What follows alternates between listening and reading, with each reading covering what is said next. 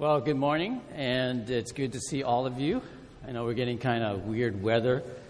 It's kind of sprinkly and drizzly, and personally, I can't wait to, to it's summer where it's a lot more warmer and, and, and just more comfortable for my bones. Uh, well, this morning we're going to talk about stories. And uh, how many of you are familiar with the phrase talk story? Okay, a few of you do. Well, one of my favorite places is, is Hawaii. I love the vacation there, and I've come to, to love the people, the culture. And a little background my grandmother, when uh, her family immigrated from China, they settled in Hawaii. And so my grandmother was born in Hawaii. So I have a certain affinity to, to the islands. And when friends gather in Hawaii, they have a phrase that they, they say they're going to talk story. And, and what does that mean? What does that phrase mean? Well, talk story is a Hawaiian phrase or an expression for chit chatting or for friends when they get together to catch up on, on what's been happening. It can also be a little bit about gossip, um, but it's just a friendly way of just learning about each other. And that's what we're going to do today is to talk story. And some of my favorite memories is, is when my family goes camping. There's the campfire, right? And actually, if you're going to come to retreat, we have a campfire there too. But campfires are a great place when you're camping because everything else is pretty dark, and the only thing that gives light is from the fire. And so everyone gathers around the warmth of the fire, and there's not much to do when you're out in the wilderness except talk story. So when you're around the campfire, people actually have conversations with each other, and you get to know them and know what, how they've experienced life together. And so I know when we bring kids there, we bring college students camping, it's an amazing experience because they have to kind of unleash themselves from their electronic devices and actually face one another and begin to dialogue and talk face to face over a campfire. I remember growing up on weekends, it was a common practice for entire families, extended families, would gather at grandmother's house or auntie and uncle's house, and we would have dinner together. And we would sit over the di- uh, dining room table and the elders would all share stories about how the family grew up together, how they came to this country.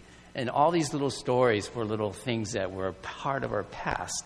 And that's one way generations learn about their history. So we talk story over the dining table. Well, the Christian church is based on stories. We're given the book of the Bible, the Bible, which is a book written down for us and it has many stories in there, many stories of people's eyewitness accounts of how God was active in the world. And these stories are meant for us to, to remember. They're also meant for us to, to learn, but also be inspired. The Christian church rapidly grew from these eyewitness accounts of people who, who became Christians. And they are about the stories of Jesus Christ and these stories came not only out of uh, the workings of the Spirit, but also the workings of faithful men and women. And these stories came out of a tremendous amount of persecution. That these stories are passed along to us through others' sufferings. So today, part of the mission that God has for us is for us to tell our stories. Because only when we can tell our stories to others, the gospel of Jesus Christ can be spread throughout the world. Jesus in Acts 1 8 commands us, he tells us, You will be my witnesses. And I want to point out in that, in that, that statement there, you will be my witnesses, the word will. It's not can, it's not should, ought, might, it says will. That means for all of us who profess to follow Jesus Christ, we will be his witnesses. And what does it mean to be a witness? It means to tell stories, tell our story, not someone else's, our own story. And so, how do you personally feel about that? When you hear that statement, I will be a witness, and Jesus commands you you will be my witnesses. Will you tell your story? We're beginning this week a sermon series that we've called Tell Your Story. It's very simple. If anything you, you uh, leave here with is that thought that we are to tell our stories. Throughout the series, you will hear stories. And you're going to hear stories from people in our congregation about how God has been working in their lives so that we may learn, so that we may remember, and so that we may also be inspired. Um, the first uh, three weeks or so before Easter, we were having these, these kind of pre worship warm up sessions with the children and the parents called Joyful Noise. And it was an amazing time. It was a lot of noise, but it was joyful. And I want to have John Koyama come up to share his story of how God was active in his life. Now, John, as he comes up, why don't we welcome him? I've known John for a, a long time. He was actually kind of came to Christian Layman Church even before I did, so that's that's a long time ago. But if you look at John and when you you actually get your first impressions, he's a well, mild mannered, very respectful, um, quiet, reserved, godly man. But during Joyful Noise, he was one of the persons uh, helping us lead that time. And when you, if you actually saw him, it totally opposite of what, uh, of what he was, uh, how I described him. So I want him to share what caused God to help him to to uh, be a different different man in, jo- uh, in joyful noise.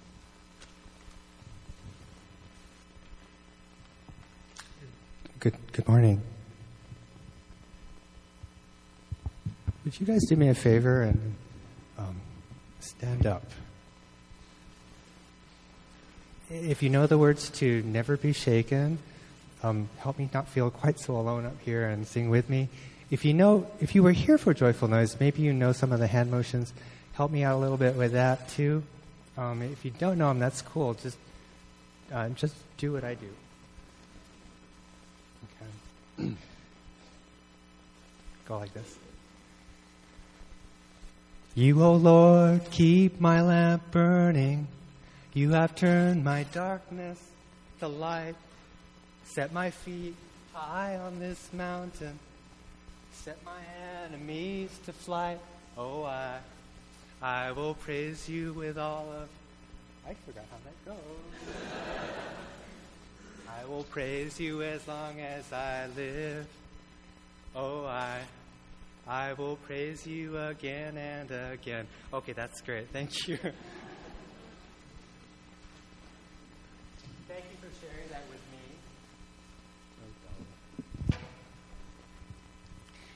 Uh, did that feel a little strange?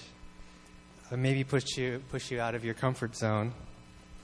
Now imagine that you were all children, roughly 3 to 11 years of age, and instead of being behind the pews, you were all up here in front in the stage area, and we were singing songs like that. Um, that was joyful noise. Uh, a little time we had these last three, few uh, three weeks, just before the grown-up service, and I had the huge joy of helping lead the children with those hand motions. I am an introvert by nature. And as soon as I get done here, I'm getting off the stage as quickly as possible. But over the years, God's been challenging me about this being self conscious. He's challenging me not to be so worried about what others think about me I'm still real self conscious, and God has a lot of work to do yet. But here at Layman and with the children, especially during Joyful Noise, it was just so fun to, to cut loose, um, to worship God with my hands and my feet and everything in between. Um, somehow, God made it safe for this introvert. Somehow, I could be free to worship God with my whole being. So I would encourage you, whatever you find challenging in your life, it might be scary, but you aren't alone. Sometimes the step of faith isn't drastic or spectacular, but if you trust God, you really won't be shaken.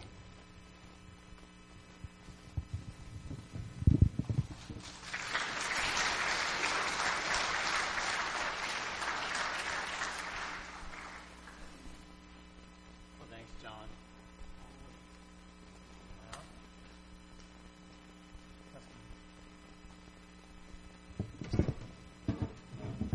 Let's do this.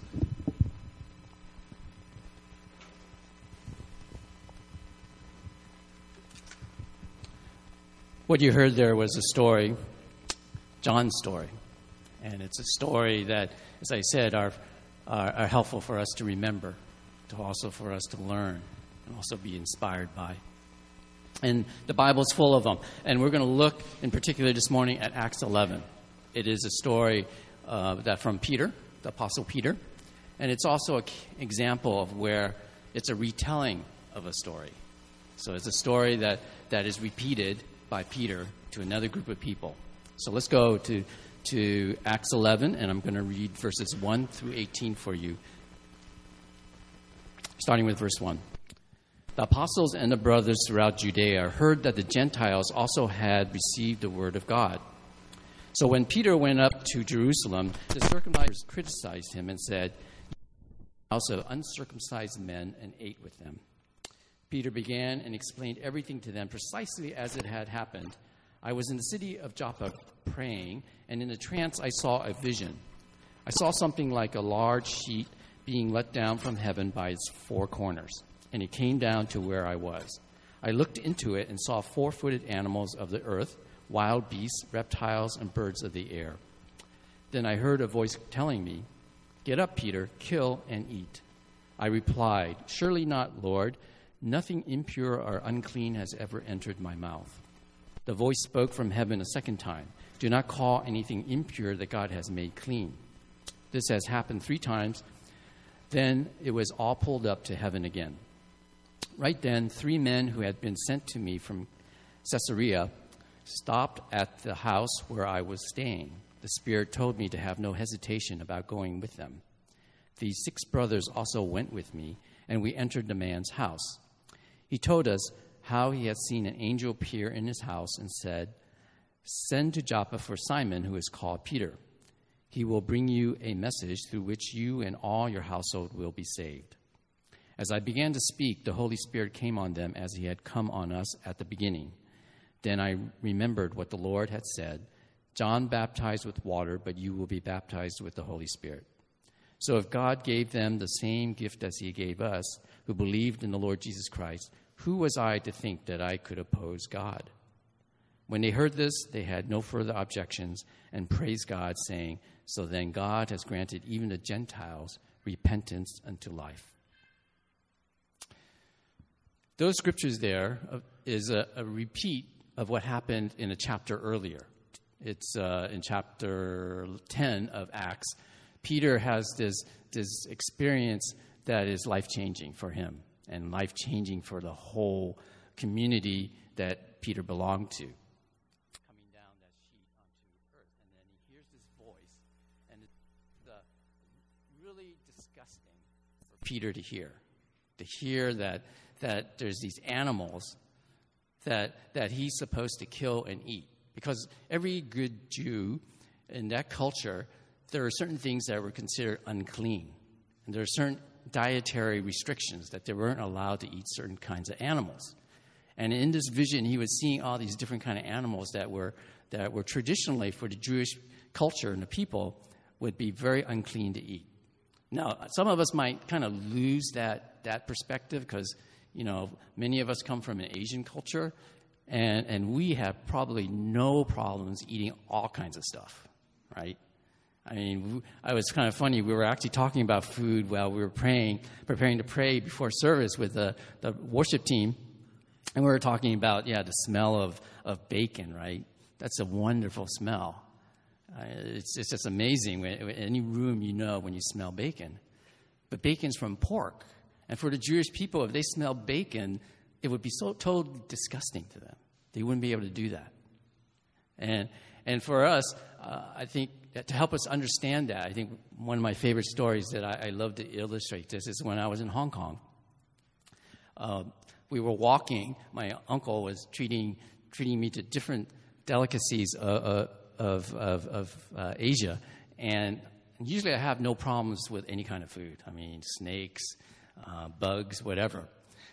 But it was there was this woman at the marketplace, and she was uh, playing with these puppies because the puppies were for sale. And so my uncle said, Would you like to have one? And I said, Well, no, I mean, it's a real hard problem. I love dogs, but I, I can't take a puppy back to, to the United States if I buy one here in Hong Kong. He said, Not to buy it, you're supposed to eat it. And so that was really disgusting for me. So that's just to give you a context. If I saw dogs coming down uh, a sheet, of, sheet and God said, Eat that dog, I'm going, Oh, no, I can't do that. that. That's my pet.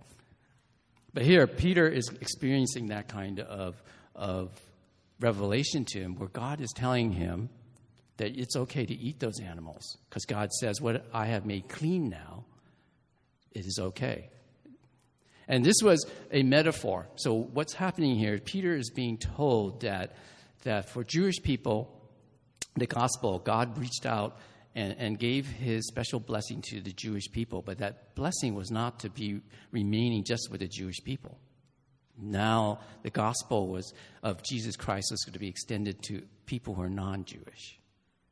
And so, for the Jewish people who were the first witnesses of, of the happenings with Jesus Christ, are going to be able to, to, to spread this, this story of Jesus to the rest of the world. They're going to have to overcome this horrific, built in, integrated in their life hesitancy to interact with non Jews. Because Gentiles, which was another way of calling a non Jew, were considered unclean. And so a good, respectful Jewish person would not even want to have conversations with a non Jew. And so for God to, to extend the gift of Jesus to the rest of the world outside of the Jewish world, the Jewish people would have to overcome this horrific kind of um, desire not to interact with others that are considered unclean to be able to be his witnesses. And so Peter is sharing this story to a group of, of Jewish people that are referred to in the scripture as the circumcised believers because Jewish people were referred to that as being circumcised, that he actually went by God's calling to, to a Roman centurion. That's the man that's referred to in this story.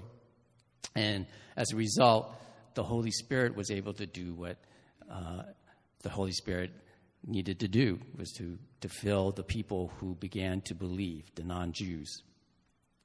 And so here, in this, this story, God is is using uh, a story by a man to tell other people about his experience. And that experience that he had also changed their minds and their perspective in how the faith was to grow. So, from Peter's experience of retelling his story in Acts 11, we can kind of glean some points about how stories are supposed to be told. In this particular story, we learn that it's a good thing to tell stories because it's your story. Simple fact. It's good to tell your story because it's your story. It's not someone else's story, it's not someone else's experience, but it's your story. And all you have to do is just tell the facts and details of your own story. It's not something you read, not something else that you've heard from someone else, but it's your own experience. That's the most basic thing to do in telling a story a story of your own life. It's a first person experience. In verse 4, it says, Peter began and explained everything to them precisely as it had happened. I was in the city of Joppa praying, and in a trance I saw a vision. And he continues to describe what, what happens to him. And that's all story entails. Here, it, Acts is a, is a book of the Bible that's written by, by Luke. And if you know who Luke, uh, the writer, is, he, he's a physician. So he's a scientist. He has a scientific mind. If you read all of the, the books that, that he, he has, has written, they're factual. They have a lot of detail because being a scientist, he, he wants the evidence to be, to be weighed uh, for its truthfulness. So here he writes in detail and facts about what happened with Peter. And, and something I, I, I learned when um, writing essays, you know, going through those horrible English classes, uh, there was something that's taught that's really important as a key to, to how, do you, how do you express yourself through the written word or even when you tell stories or write stories. And it's three C's. It's first, you have to be concise, second, you have to be concrete, and it also has to be compelling. Very simple. To evaluate anything that you, you talk about, anything you write, or you want to communicate, it has those three, three um, elements of being concise, meaning accurate, detailed, straight to the point, concrete, meaning it's not too abstract, too wild in thought, something that's very easily understood. That's what concrete is. And then finally, it has to be compelling. I mean, whatever we share, whatever we want to have others listen to, it has to be something that, that, that kind of answers the question why do I care? Why should I hear? And if, if you want to evaluate things you want to communicate in, in resumes, in um, uh, stories that you want to tell other people, in, and even in sermons here, messages, it has to be those three things. It has to be concrete, concise, and compelling. And if you can remember that, then you can design, you can formulate the stories that you share to be exactly that. And we look at the passage here in, in Acts 11, Peter's story. It is concise because it's only maybe 10, 13 verses, and he tells a story. It's concrete, meaning he shows evidence of what actually happened to him. He doesn't have to manufacture anything, he just has to tell exactly what happened, and so that's concrete. And it is compelling because through his story, it really changes a whole community's attitude to, to people who are totally different from themselves. So, telling stories is a good thing because, for the simple fact, it's your story. Nobody else's, but it's your story. The second thing here that telling stories is a good thing because the Holy Spirit can be received by others. And we see that in verse 15. As I began to speak, meaning Peter, as he begins to speak, the Holy Spirit came on them as he had come on us at the beginning. So there's this kind of mysterious quality when we go into the world, the Holy Spirit can be actually more active when we're active. When the good news of Jesus is shared, good things happen. You've heard this that our bodies is the temple are the temples of God, right? God is with us. We are he is within us and we are his temples. 1 Corinthians 6 19 says, Do you not know that your body is a temple of the Holy Spirit who is in you, whom you have received from God? Wherever we go into the world, and that's how the gospel is spread, is through us. When you become a believer, you're, you're given the Holy Spirit. So the Holy Spirit moves where you move. Where you are active, the Holy Spirit can be active. 1 Peter 3:15 gives this instruction that we are always to be prepared to share about Jesus. We are always to be prepared to share the gospel. 1 Peter 3:15 says, "Always be prepared to give an answer to everyone who asks you to give the reason for the hope that you have." To tell your story, to be witnesses it is not, again, can, should, ought to. It is, we will. So when we go into the world and share our stories, in the process of sharing our stories, they're just not mere words. They're anointed and full of the Holy Spirit. Many of you have uh, shared with me that when there are opportunities, when you have an opportunity to share your stories in conversations with your family members or, or coworkers, uh, neighbors, you kind of get tongue tied. That you see the opening, you see an opportunity, but there's a lot of hesitation. Um, there's a lot of anxiety, maybe fear, and you don't know what to say. But the scripture to help you out says, Do not worry about what to say or how to say it. At that time, you will be given what to say, for it will not be you speaking, but the Spirit of your Father speaking through you. So think of these, these, these, these scripture verses that I've just uh, encouraged you by is that when you go into the world, you don't go alone. The Holy Spirit's with you. So all you have to do sometimes is just be with someone and just have some conversation with them. And if you don't know what to say, the Holy Spirit will speak through you. Now, sometimes the words that are going to come out of your mouth are going to be gibberish, but that's okay because the Holy Spirit speaks in many languages. So you just have to be there, engage the other person, and the Holy Spirit will work. Now, it does help if what you're saying does make sense. So it doesn't disturb the person you're talking to. But, but the more you can be in sync with this, the Holy Spirit, more of the blessings of the Holy Spirit can be transferred to the, to the other people. And that's what the scripture happened here. Peter speaks, and the Holy Spirit is then allowed to fill the people he's speaking to. And, and so during the, these weeks, as we go through the sermon series, we're going to encourage you to, to practice um, an exercise. Something that, that I tried out with my home group, because the same fear of, of sharing their, their faith in Jesus Christ to others would, would be a common experience with other people. And I told them, we've got to overcome that. And so I said, in, in 90 seconds, can you tell me your life story? And so I've learned, you know, uh, John was sharing earlier that he's an introvert. I'm, I'm actually an introvert. So it's kind of weird that, that I can stand in front of people and talk, but a lot of it is because I prepare to do that.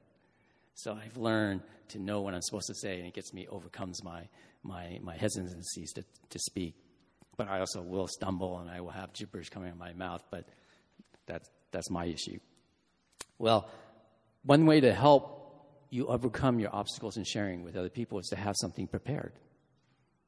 So that as soon as somebody has a question or some opening you see, an uh, opportunity to seize the moment to share something, it's always good to have something already prepared.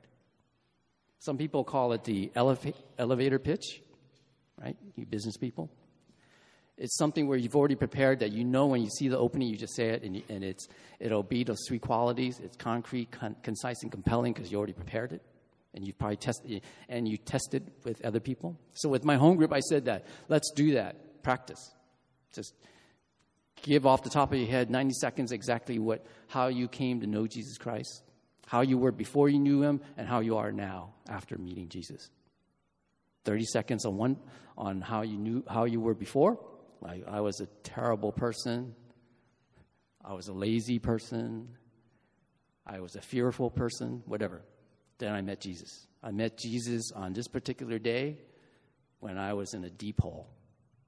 And after I committed my life to Jesus, I became a less fearful person. I became a more confident person. I can go into the world knowing that God is behind me. Very simple. 30 seconds on each of those sections, you got something in 90 seconds, and you just essentially told somebody about how Jesus made a difference in your life. And if you practice that, you have it already prepared. It works. It does. I've used it. And for my home group, they learned to do that. And amazing, in one evening, they were able to get something in 90 minutes. Now, when I said 90 uh, seconds, when I said 90 seconds, it could be two minutes. Uh, I'm not going to be um, so literal there but it does mean being prepared. So, for us to be witnesses, for us to be a community that witnesses, that are essentially able to tell our stories, to talk story with other people, practice that. And we're going to probably do some more of this in the weeks to come, where you maybe even will have some interaction between you folks in the pews. But this is our goal at the end of this series that all of you have practiced. For 90 seconds, you can tell your story. And there's a benefit, personally, for you to be able to talk story.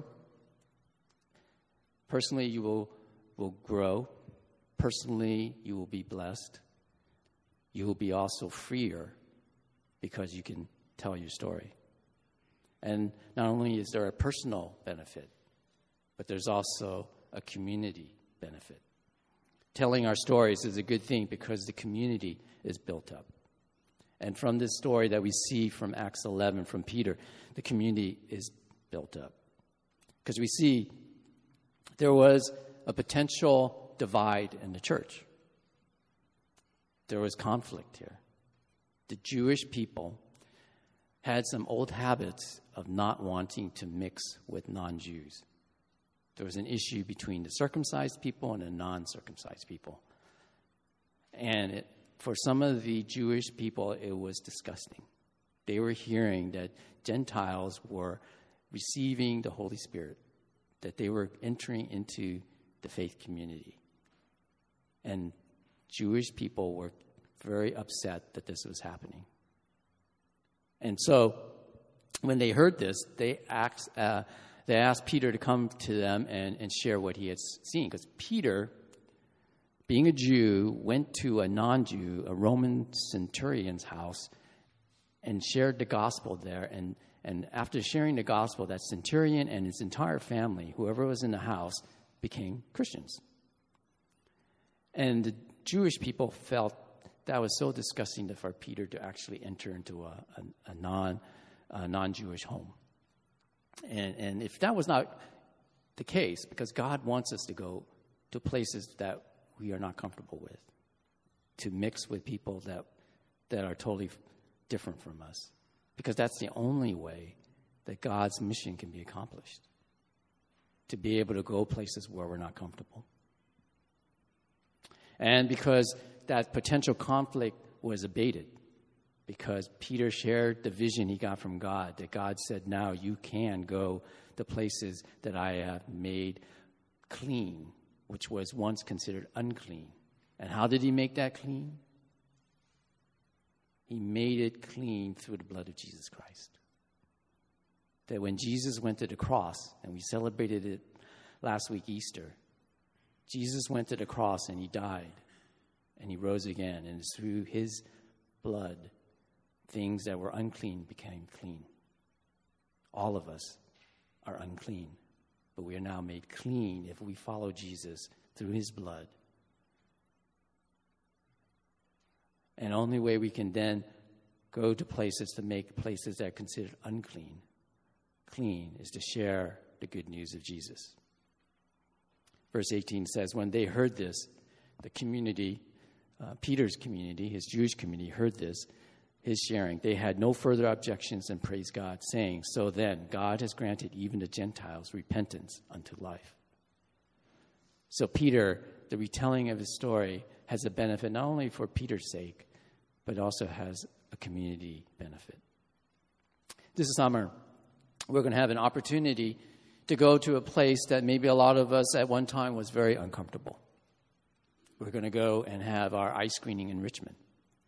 And you know, six, about six years ago, seven years ago, when we were thinking about putting on eye screening into West Oakland, and now we're going to, uh, for the third year, be in Richmond, there was a lot of hesitancy. There was a lot of resistance because a lot of us don't really go to places like that. But God calls us to go to places like that in particular to be able to share our stories.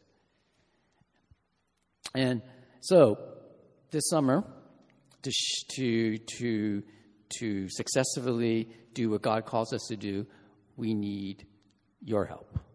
Because we need not just start to put on the eye screening, just the simple logistics of, of, of putting on eye screening, but it's more than that.